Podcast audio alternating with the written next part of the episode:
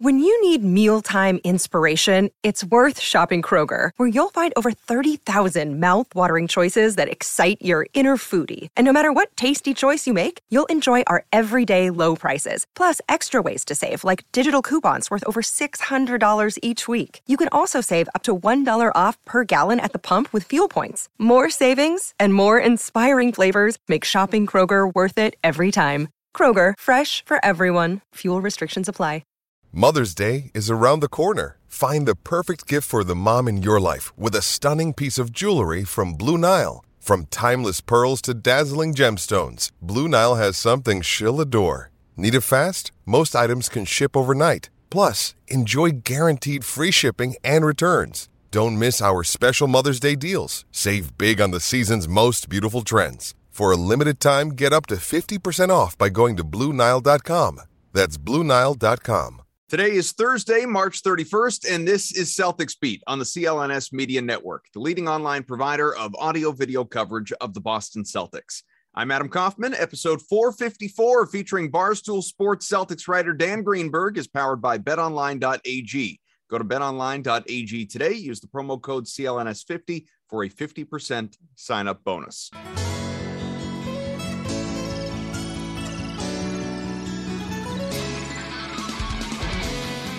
All right, here we go again. Another new edition of Celtics Beat. And uh, admittedly, this one is, and it has nothing to do with the guests. This is just what is happening in the world of the Boston Celtics. It's not going to be quite as cheery as it was when we were joined by Mike Gorman last week. And obviously, uh, pie in the sky and everything was rosy, all was right in the world. Celtics, you know, fire up the duck boats. It was basically a done deal with the parade. Now we have questions, lots of them. Let's address them. Adam Kaufman, Dan Greenberg, you probably know him as Barstool Greeny on Twitter. What's up, man? What's going on, Adam? How you doing? Well, I could be better. I imagine yeah. you could be better. You've been blogging yeah. about it. Look, the, the Celtics, like I said, they had won 24 of 28, and now all of a sudden and it's modest, don't get me wrong, but they've lost two straight games. First time that's happened since mid January at this point. They had a chance in the most recent game on Wednesday to even the Heat atop the East standings. Instead, they lose. So they fall two games back, and now they're fourth in the conference. Some people might argue that's actually a, a good thing with regard to seeding going forward. We'll talk about that a little bit later on. And as we know, Rob Williams is out indefinitely. I'm just going to say indefinitely. I know it's four to six weeks, the team has said and reports have said, but we're going to say it's indefinitely because we don't know how far the Celtics are going to go. And where I need to begin, and I know that you will appreciate this, and I hope he's out there listening because he's not with us this week. This is all. Everyone pay attention to what I'm saying. Like, get ready to fire up the tweets and everything. This is all Evan Valenti's fault. It's all Evan Valenti's wow. fault. All of this that is happening that is negative in the world of the Celtics is Evan Valenti's fault. Now I know he's out there saying, dude, what the hell? What? Why? Let me explain. Let me explain. Okay.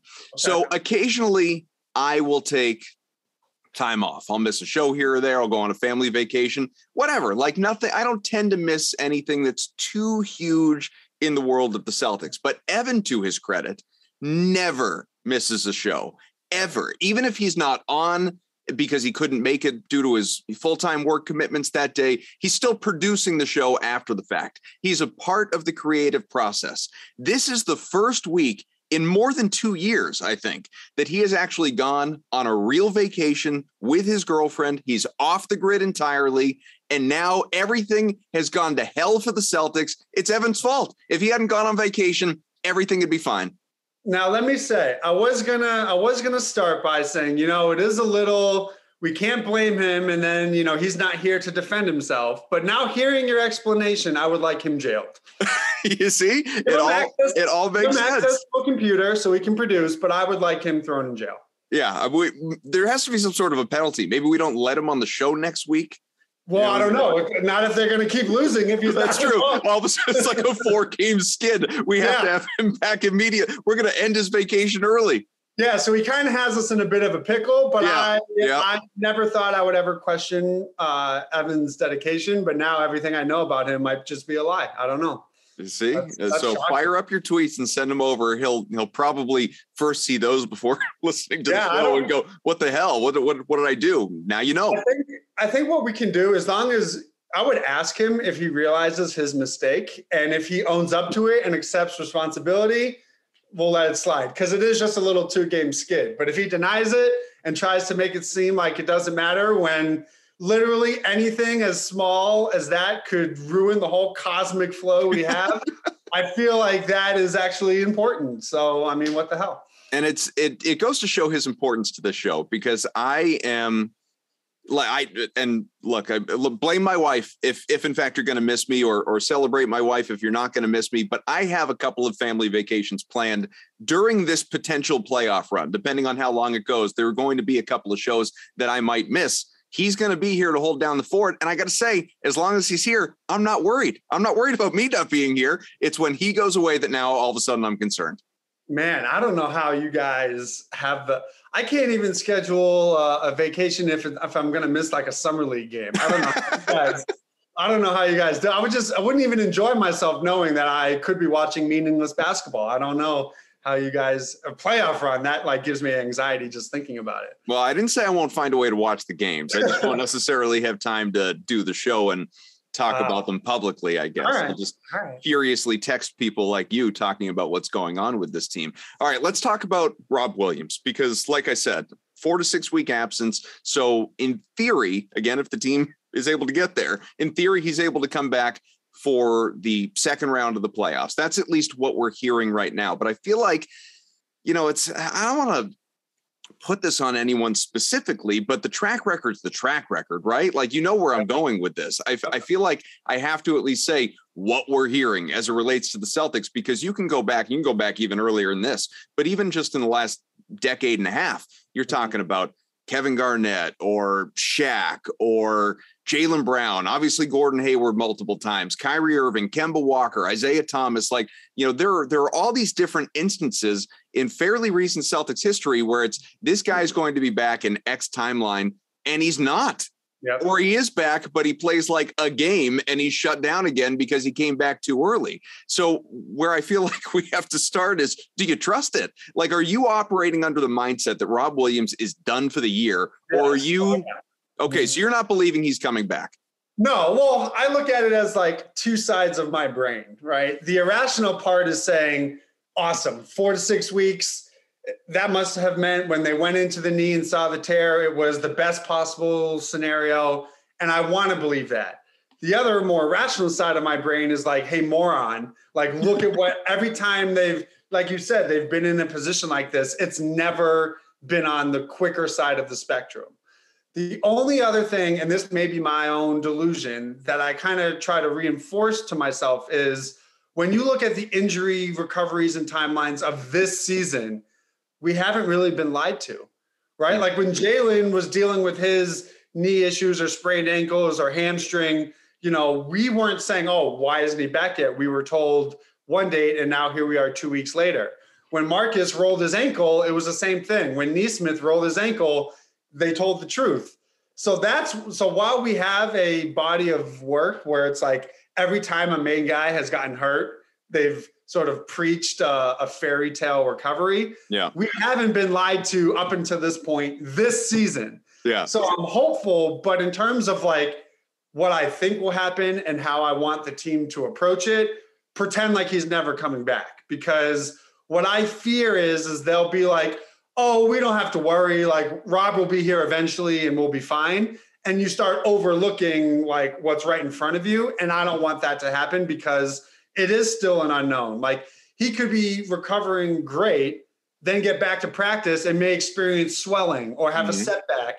And now it's it's not a four week return. So I just think it's like there's too much unknown and it's too much of a of a risk to just go full uh, both feet. He'll be back in four weeks. There's nothing to be worried about. That's just that's just wishful thinking in my mind. Well, unless we forget, we're talking about a guy who also has a checkered medical history you know, through no fault of his own. Like some guys just, you know, they they get hurt more often than other guys. You know, obviously we saw it with Gordon Hayward's career basically in, in all life after Utah.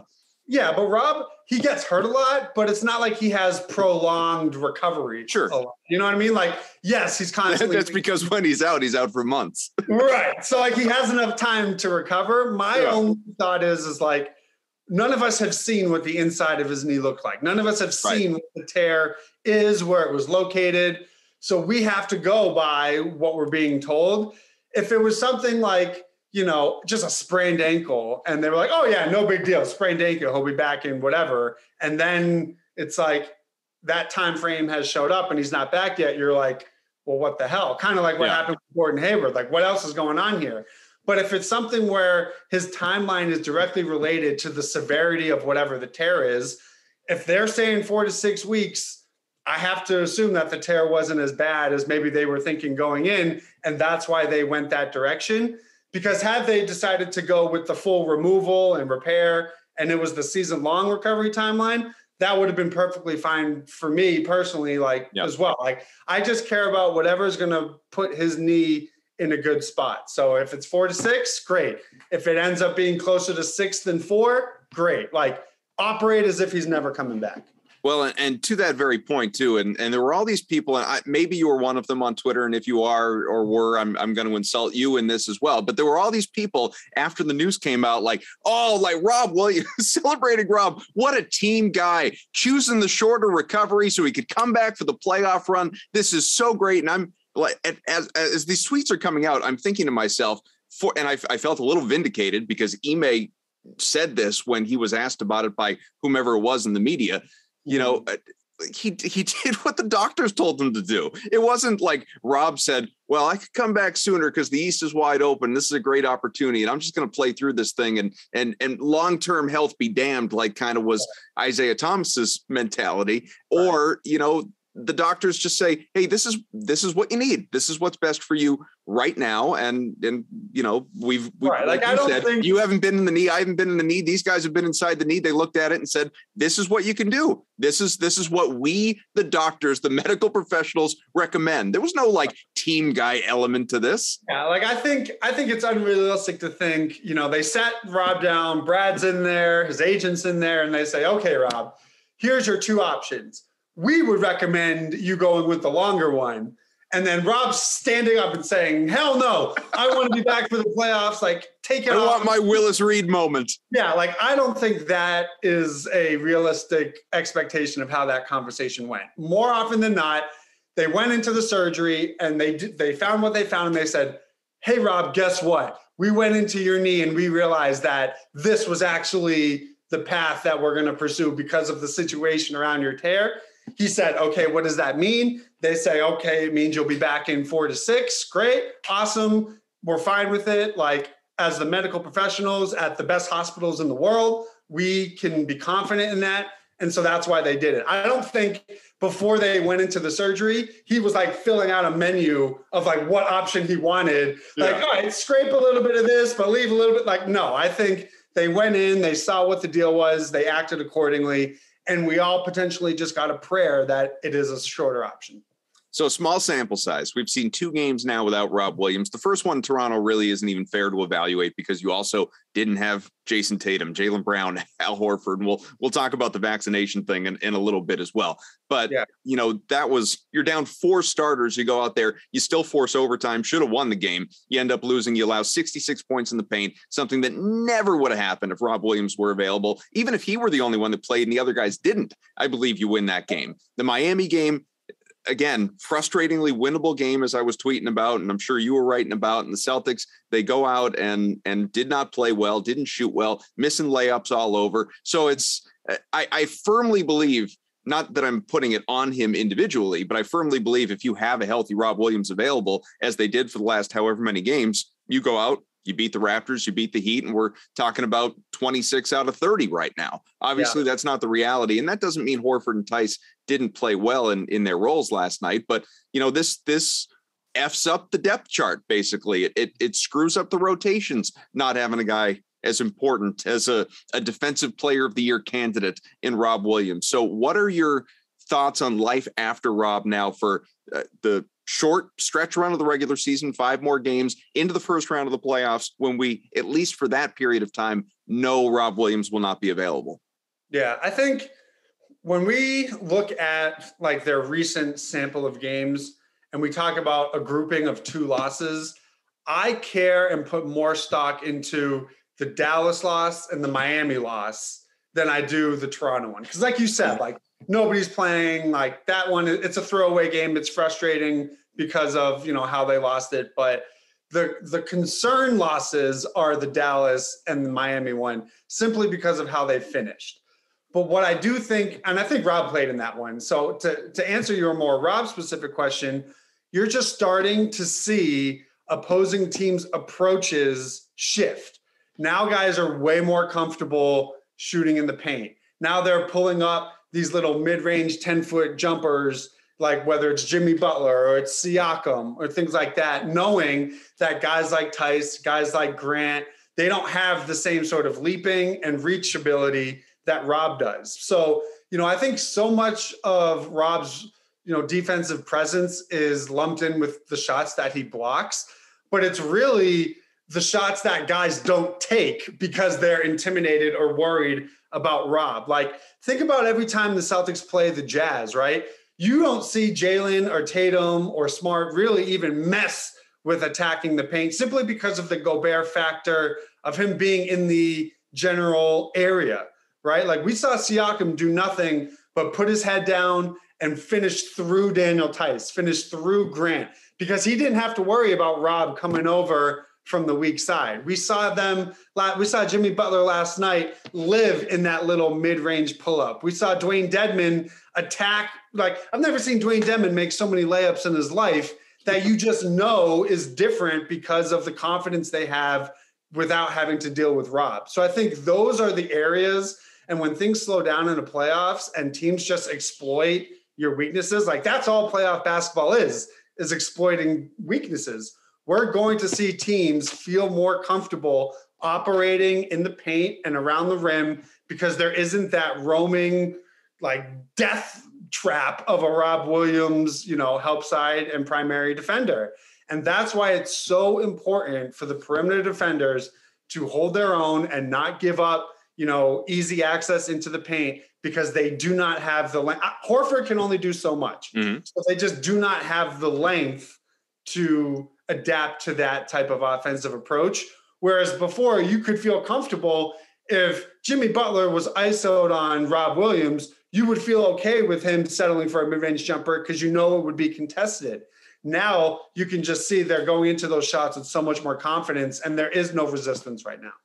Thing is, is as important as his defense is, and it really does, you know, he's one of the tone setters for this team. It's not just defense. You know, yeah. I, I, know he's a guy that only gives you 10 points a game, but it's a loud 10 points a game. You know, the the lobs, the thunderous dunks. He's obviously an elite passer for a big, and in general, he's just a he's a really good passer. He's a key cog in that offense that I, I really do think it, I, I know as the adage goes, like great defense leads to good offense and all of that, but I think he's he's going to be missed just as much on that side of the ball.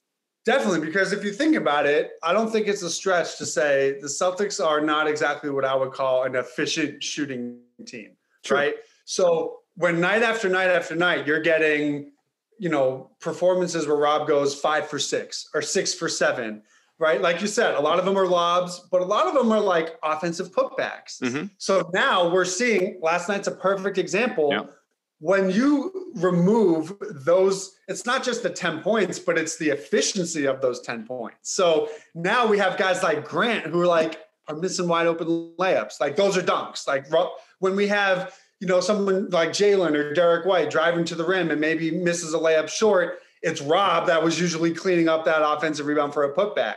So now it just puts the pressure on them offensively to make such better decisions with their shot selection because they're losing you know, an, a 75% shooter from their offense and they're losing that efficient 10 points. It has to come from somewhere. And last night is a perfect example of teams are going to say, okay, everybody else but Tatum shoot. We know you're not going to get the offensive rebound with Rob not on the floor. We know you don't have a lob threat for easy points. So, like, go ahead and beat us.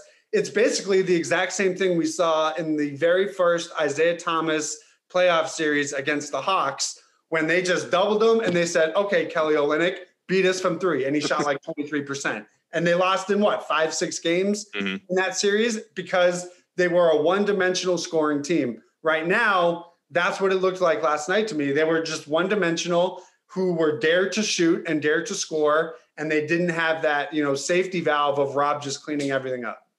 Let's take one quick break, tell you about our friends at betonline.ag. As we know, after months of playing, college basketball has now reached the Final Four. It's going to be Kansas, Villanova, Duke, North Carolina. What a way for Coach K to go out, obviously, and uh, it'll determine this year's national champion this coming week. Looking to wager on these games? Well, head on over to betonline.ag. Go to the mobile device, sign up today, receive a 50% welcome bonus on your first deposit. Use the promo code. It's easy to remember. It is CLNS50 to get you started. Again, that is CLNS 50. Bet online, your top spot for all your updated odds and information, along with player props, great contests all throughout the year as well. Your continued source for all your sporting wagering needs, NBA playoffs, futures, awards, whatever you want to bet on, obviously. Baseball futures is that season beginning in about a week. Of course, football futures, all the quarterback movement in the NFL, among others. You know, coach of the year candidates. Maybe you believe in Todd Bowles now that he is the man running the ship in Tampa Bay, uh, including, of course, live betting your favorite Vegas casino and poker games as well. Super easy to get you started. Make sure you join today. Learn why everybody is saying Bet Online is the fastest and easiest way to wager on all the popular sports and games. Bet Online, where the game starts. You can dive in, look at Celtics title odds and all that good stuff as well.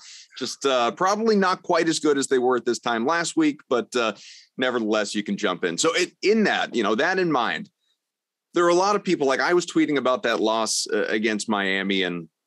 Our buddy Max Letterman from over at NBC Sports Boston, guy who's you know heads up uh, among other things, but sort of best known on on Twitter anyway for all the great graphics that you tend to see the lower thirds on social media. What's that? I was gonna say he's a legend. Yeah, for, legend. No, he's yeah. great. And he's been on this show. We we love Max. But you know, I was tweeting about Miami. He says Miami, you know, the, the Heat are frauds. That was his opinion. And that led to a whole discourse on on Twitter and my mentions and his mentions. He brought it upon himself, obviously. But what I'm curious with you, you know, I don't believe Rob's coming back this year. You don't believe Rob's coming back this year. From the, the standpoint of it's just easier that way. And if he does, great. You know, we already talked about that. But under the mindset that Rob is unavailable going forward. If you were to rank the teams in the East, say one through three, we won't do all of them, but one through three, your top three that you're most scared of for the Celtics to match up with at some point in the postseason, what are they? Fully healthy. I mean, like both sides are obviously without Rob, but like Celtics. Yeah, I would. I would just say they. You know what? What exists now is what will exist then. That's what I mean, right? So yeah. like everyone but Rob is good. Everybody on the opposing teams correct are good. I would say probably yeah, like the, the Nets will have Kyrie and Durant, and they won't have Simmons, that kind of thing. I would say probably Bucks, Nets, Heat. Bucks, Nets, Heat. That's exactly the order I put them in. That's yeah. exactly my same order. You know, I thought I, I thought about Philly, but I just think they I, I think they can beat Embiid and they can beat Harden. Yeah you know, it's yeah. for me, and I, I know Embiid falls into this category, but without Rob, it's like you don't have an answer for Giannis. You know, Durant and Irving can each torture for 50 points on a given night. And and Bam, like Bam just has his way with the Celtics. I yeah. call the call the Heat frauds all you want. That's a team can get hot shooting. We've seen it against the Celtics in the playoffs. They make me nervous.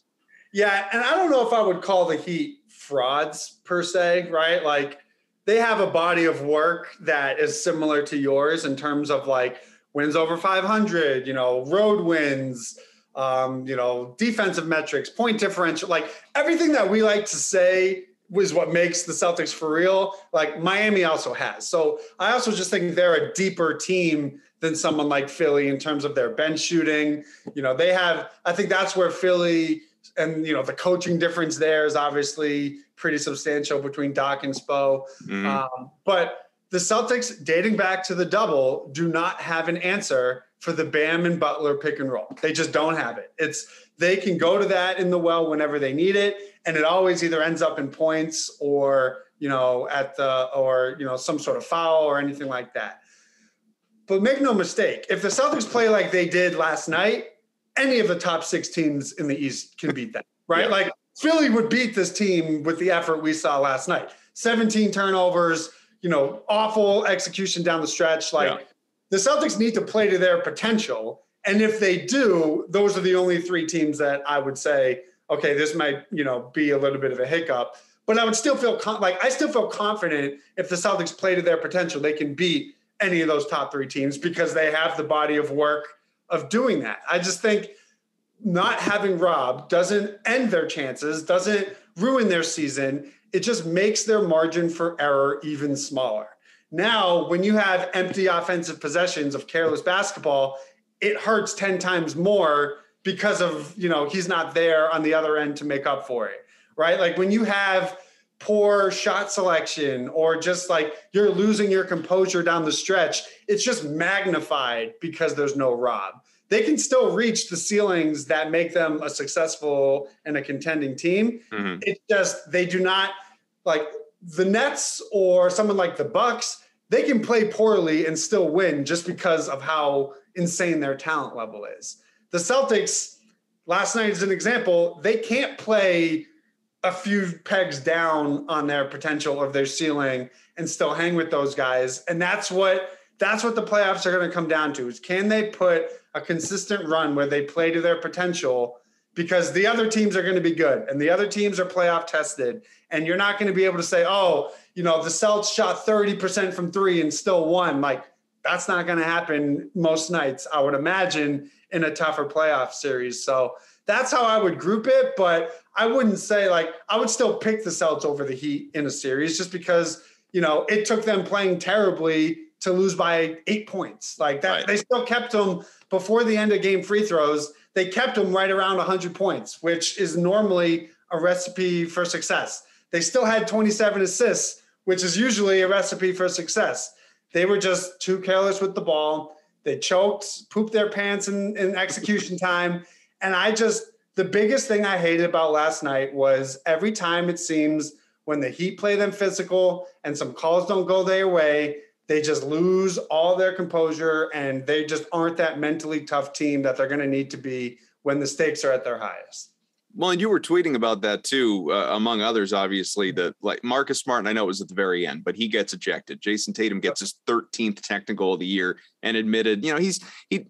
I like the way he framed it. You know, he said, "Look, it's it's loud. You got 20,000 people screaming. Sometimes you you kind of have to raise your voice a little bit to talk to an official just so he hears you." But obviously, you know, I overstepped. I, I didn't do things right. You know, most of the texts I've received this year, 10 out of 12 or whatever, I, I would agree with. I understand. And I don't want to cost myself a game going forward. But that really was, you know, in in in an otherwise what's been an all NBA caliber year for for Jayson Tatum, especially even after that really slow start to the year.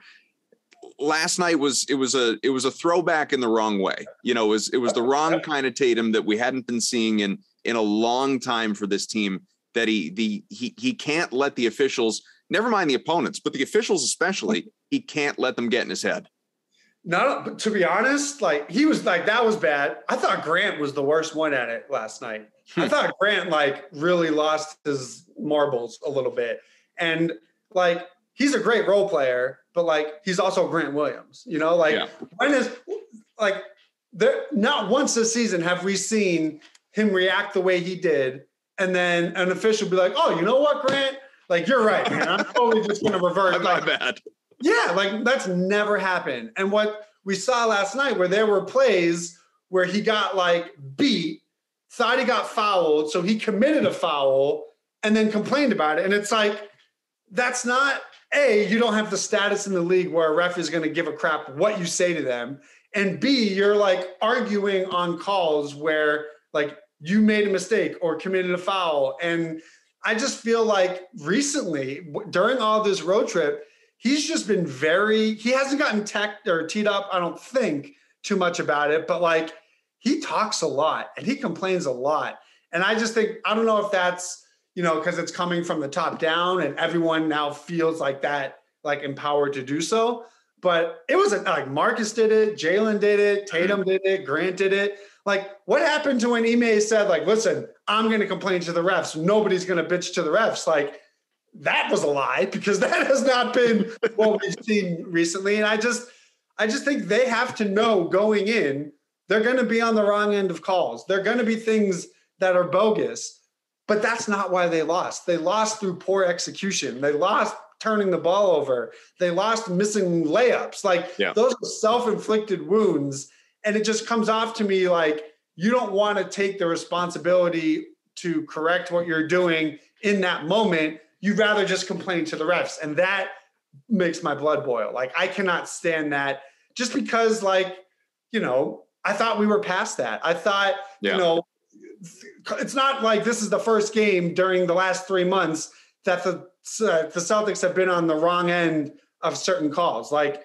you just have to, especially against this Heat team that just went through this in the bubble, right? Like every one of their collapses in the bubble revolved around this exact same issue: poor execution, turnovers, and losing composure. Like it's not a new thing that the Heat are physical. It's not a new thing that Jayson Tatum can't get calls in his own building, right? So this is their fifth, sixth year in the league, whatever it is.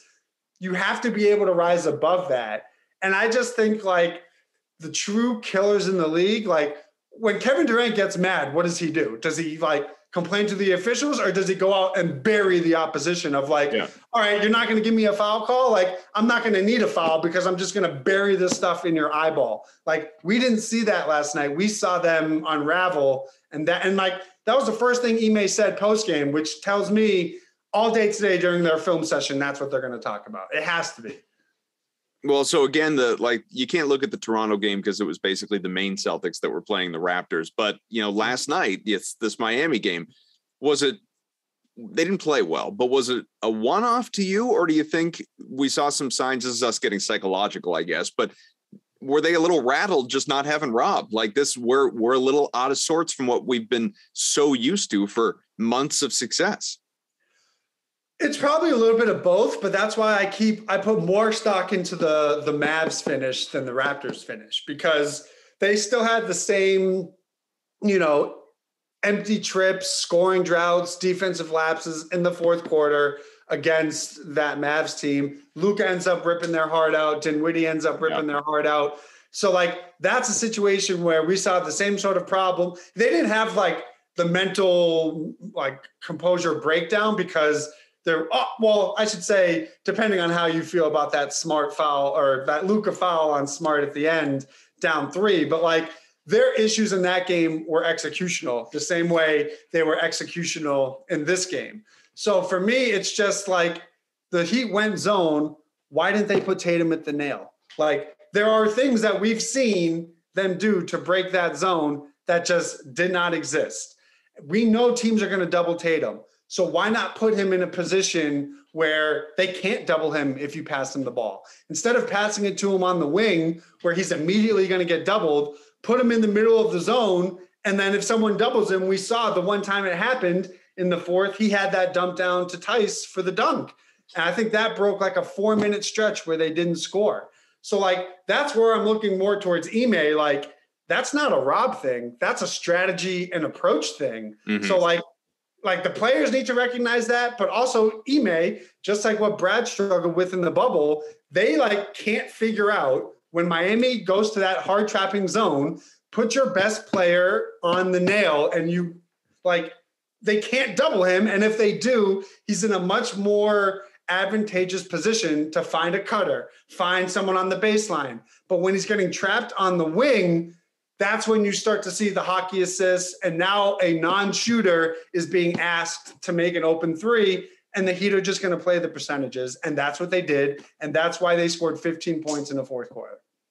I wish Greeny that uh, here in March, almost April of 2022, we weren't talking about COVID still as it relates yep. to the NBA, but it's it's a popular topic right now after that game in Toronto because the conspiracy theorists will tell you that Tatum Brown and Horford didn't play in that game because they're not vaccinated and they're not allowed in Canada. And there was the mandate, obviously, that, you know, for anyone asking, that did change January 15th uh, with regard to unvaccinated players being able to enter the country and play in those games. And obviously, the possibility of these teams clashing in the playoffs, it's okay, who's going to be available? Everybody that just played, we know is available. But for anyone that wants to look to the last time the Celtics were in Toronto, that was November. All three of those guys did play, mm-hmm. but that was before the mandate. So January 15th, things did change. The Celtics have not been in Toronto since, except for the guys that just played the other night.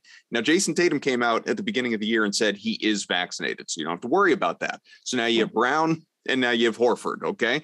And this is me being a little bit of a hypocrite, admittedly, um, because if it's like if if you don't like the questions kaufman just jump in the zoom and ask a better question but you know we're getting questions like of al horford the other night basically dancing around the topic, saying, uh, hey, so you know, some people are wondering, you know, you you missed the game for personal reasons, and if the Celtics had to play a, a, a playoff game in Toronto, could you play? Mm-hmm. As opposed to just saying, hey, Al, you vaccinated? Right. You know, because that at least will lead to it, either he's going to say yes or he's going to dance around it. And anyone that dances around it, you're going to know where they stand on it. You know, I know he said I'd be good to go to play wherever, but mm-hmm. That just means he could go get the shot now. Doesn't mean right. that he is vaccinated. And so you've you've had obviously enough people come out and say, you know, I I just don't know. I don't know. There there is a there's a belief or a concern over whether obviously Brown and Horford are in fact vaccinated. Are you worried about this? Do you have any theories about this that that maybe i have I've missed on social media? No, I'm I'm workshopping a lot of different angles to this because okay. There's just I'm just not sure everything adds up depending on what on how you look at everything we've been told and have seen. So if you remember back in when Peyton Pritchard broke his nose back in October, B Rob and Mass Live, who obviously like B Rob's connected. He's sure. like, when he says something, I I put stock into it. Mm-hmm. He wrote in there's an article that he wrote talking about Pritchard, like going back when he broke his nose. I think it was in like Orlando. It talked about when Horford and Jaylen went back into the protocols. It says like league sources have you know indicated to Mass Live that Tatum and Brown were breakthrough cases and were both vaccinated.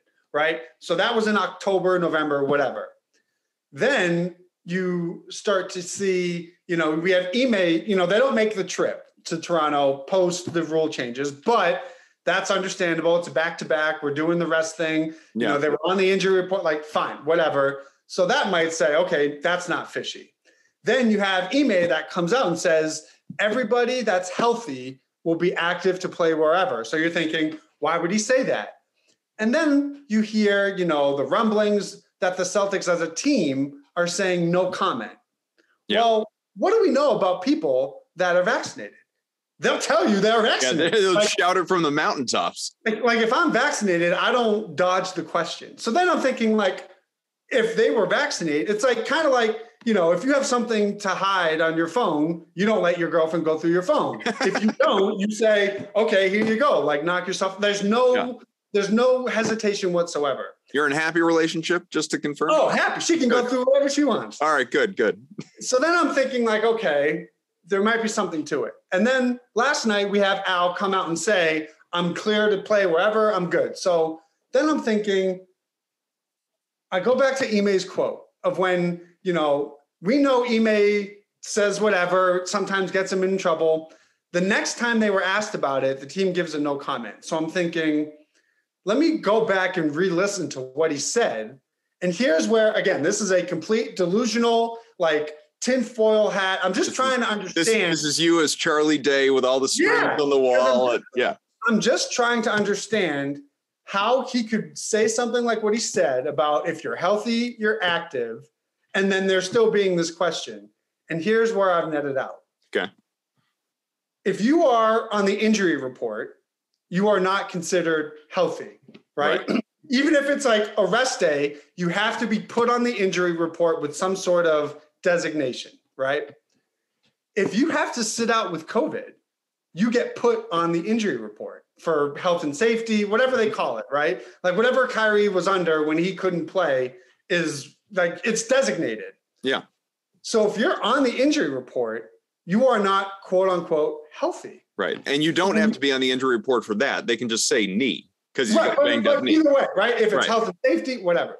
Right. So, so if you're if you go back to Ime's quote and he says, as far as I know, right, like anyone who's healthy will be good to play wherever. Well, if he knows that there's someone on his roster that will have to be on the injury report because of COVID, then he's not lying when he says mm-hmm. everybody who's quote unquote healthy will be able to play wherever. Because if that if they end up going to Toronto and everybody's healthy and it's a full roster, he's telling the truth. Yeah, it's a lesson in semantics. Right. If we get to that Toronto game and now there's someone on the injury report, Well, he wasn't lying in March when he said that everyone that was healthy would play, because if you're on the injury report for COVID, you're not quote unquote healthy. Because if you were healthy, you wouldn't be on the injury report. Yeah. So for initial my initial reaction when I heard that is like, oh, this is just some like Celtics lost a game and here comes the drama, just like always. But then you start to think through it, and it's like, if the team is like not openly, you know, because there are teams that willingly said, we're all vaxxed, we're good, no problem. There are two that didn't. Like, you're not doing that if there's not something.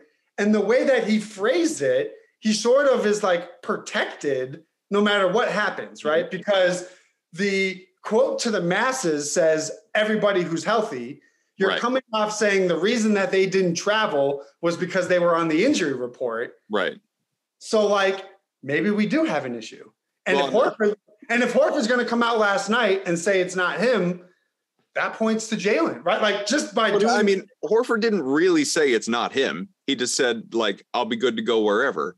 But he didn't say, "Yeah, I'm vaccinated. I can play." Right, like he didn't. So that's another thing. Like, so it's either a like was that his way of saying like I am that like. But again, you could have just said it. So right. I think initially when it all first happened, I was like, I dismissed it.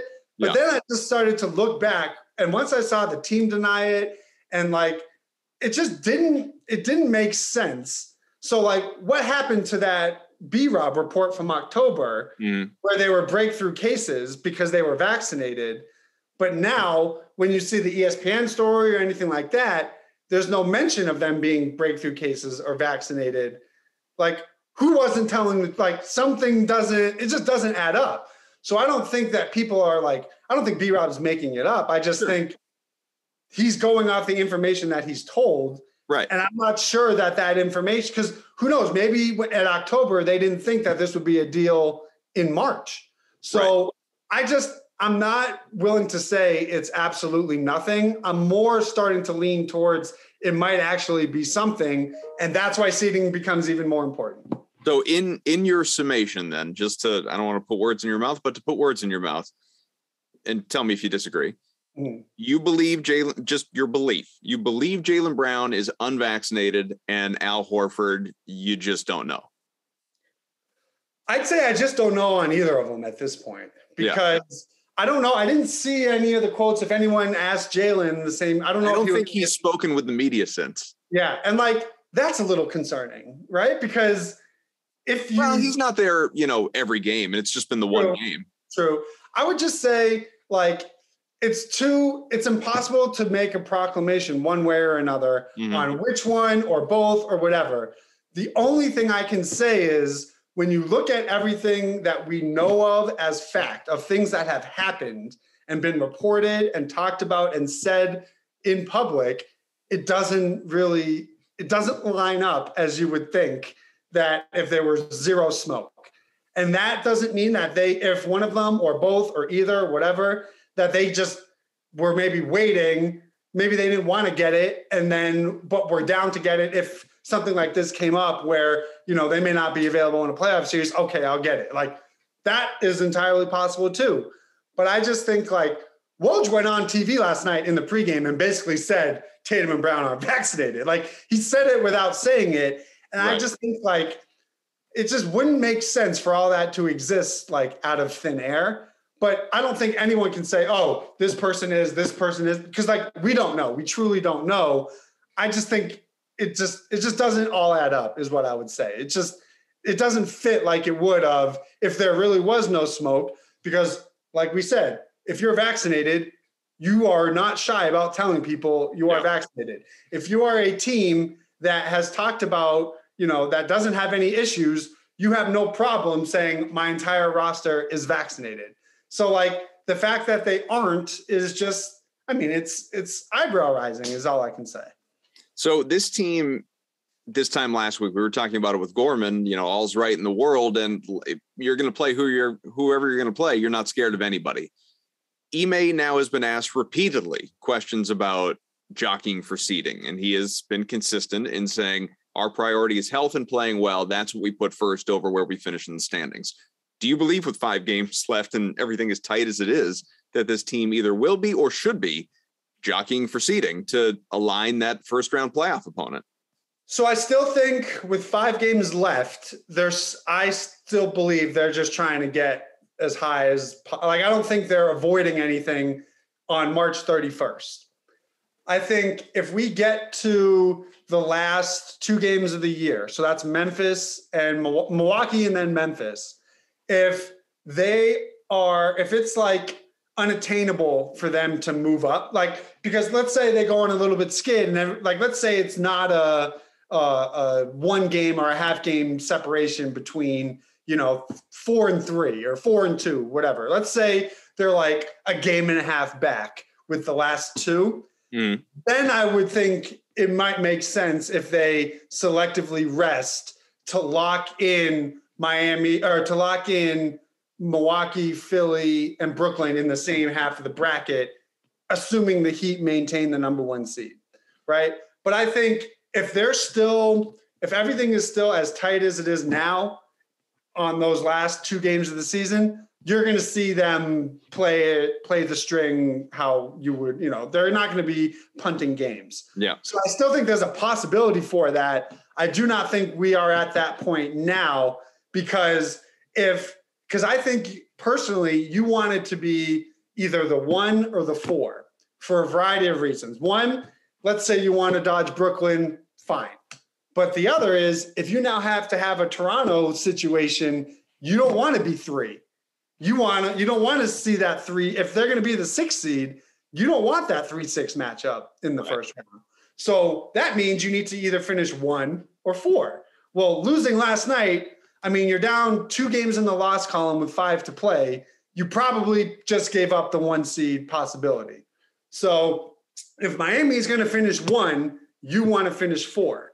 But if they go on a little bit of a drop and let's say the Bucks finish one, then I think okay, you want like you want to still strive for that two seed, and if that means you play Brooklyn, like so be it.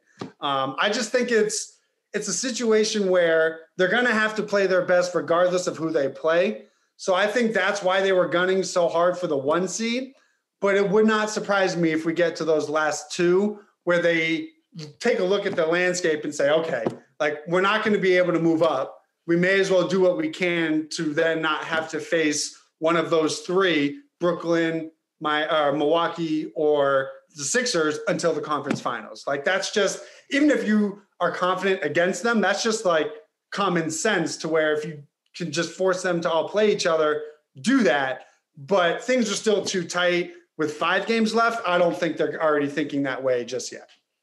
So this is something I've been uh, eager to ask you, uh, especially of late. And we had our, our fun on Twitter the other night with the Brad Stevens picture. Oh, yeah. uh, the, uh, oh I saw it. I, am yeah. I'm never sleeping. I saw that. apparently, I know. I didn't. Your your hours are about as weird as mine. But the yeah. Uh, well, what was funny about it was, you know, for anyone that doesn't know, like anytime there's any sort of negative news surrounding a star in another market, whether it's Donovan oh, yeah. Mitchell, Brad Beal, uh, Damian Lillard, like you name it, you know, you are immediately out there, like the the shtick gimmick, whatever. You're you're tweeting the same Brad picture, uh, Brad Stevens uh, picture of you know him basically side eyeing the the, the yeah it, yeah. The, it started with my favorite Danny Ainge picture, maybe on the right. internet, right? Of at a press conference, being like, "What?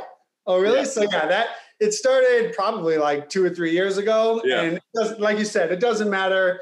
They don't even have to be a good player to be honest. it's basically like literally anytime there's any sort of unrest or reports, right.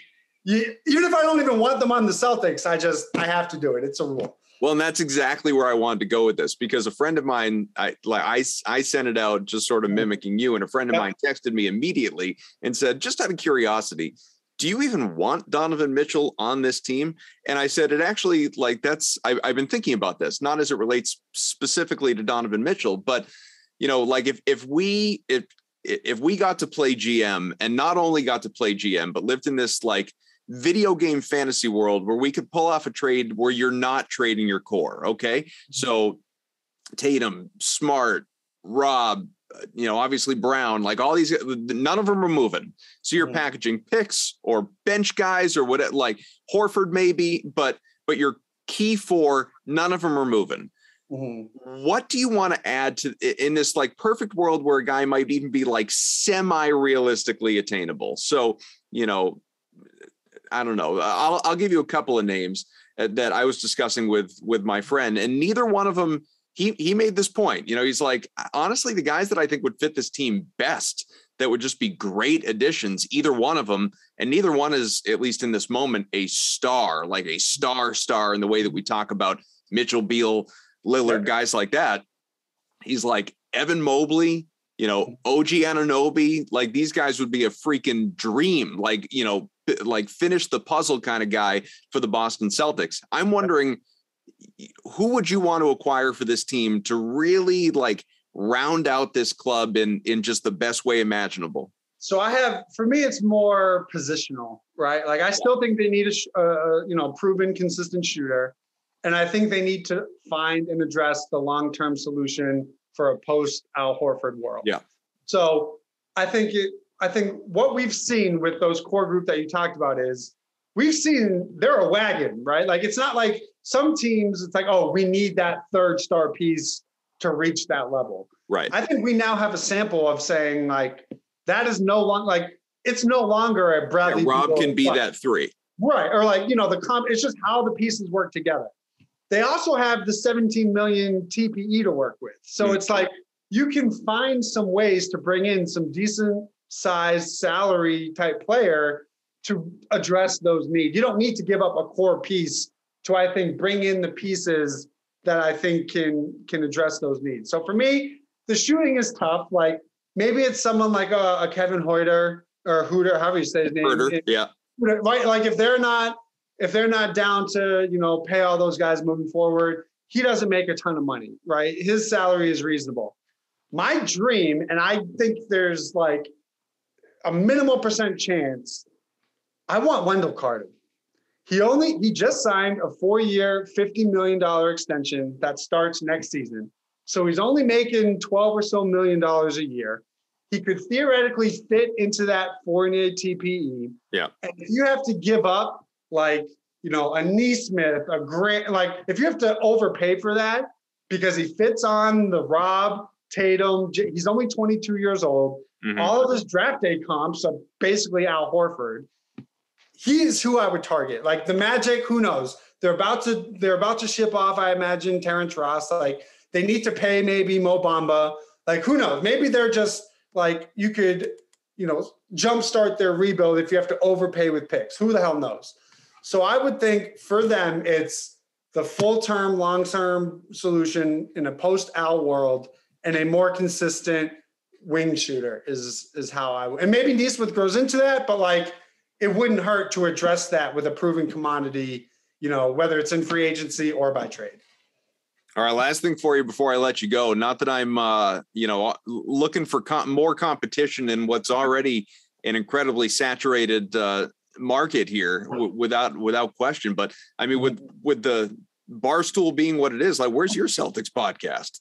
We'll see. It's it's an interesting question. I get asked that a lot. I think for me, it's it's something where I mean, I just love being a guest on people's shows. I think that's yeah. that's great. It still kind of trips me out that like people even give a shit what I even have to say, regardless yeah. about this team. So who knows? I, I never say never, but it would have to be something that would have to be done right. And you know, we'll see. But for now, I just like to like take my time, think out my takes in sure. written form and, and, and gut check myself there. But if they were to call me tomorrow and say, "Hey, we demand that you make one," I probably would. So it's it's just one of those. I just would want to do it right.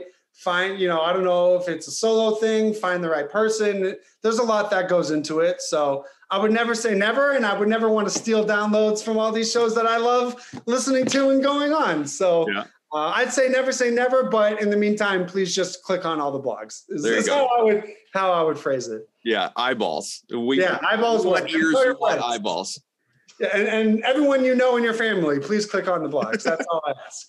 well, we always enjoy having you on. Obviously, again, the show is powered by BetOnline.ag. Go to BetOnline.ag today. Use the promo code CLNS50 for a fifty percent sign up bonus. It uh, this was this was good. I think this was a little therapeutic for both of us just to talk through what's going on. Yeah, I just think it's important to remember that like even though the Celtics just had one of the most successful stretches of 30 games in the last like 30 years, they do still have flaws and those flaws can still come up. And it's not like they're not the the Suns who are literally perfect at everything they do.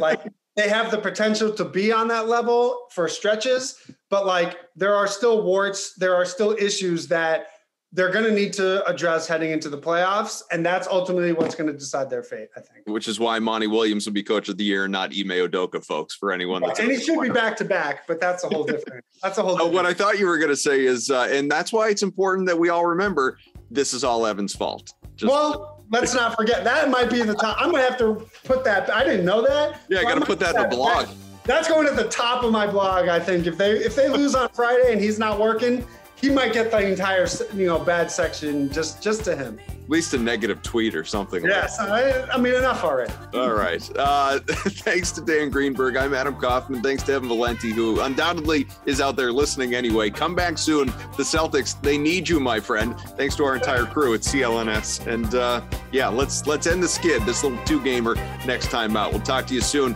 Playoffs right around the corner, folks.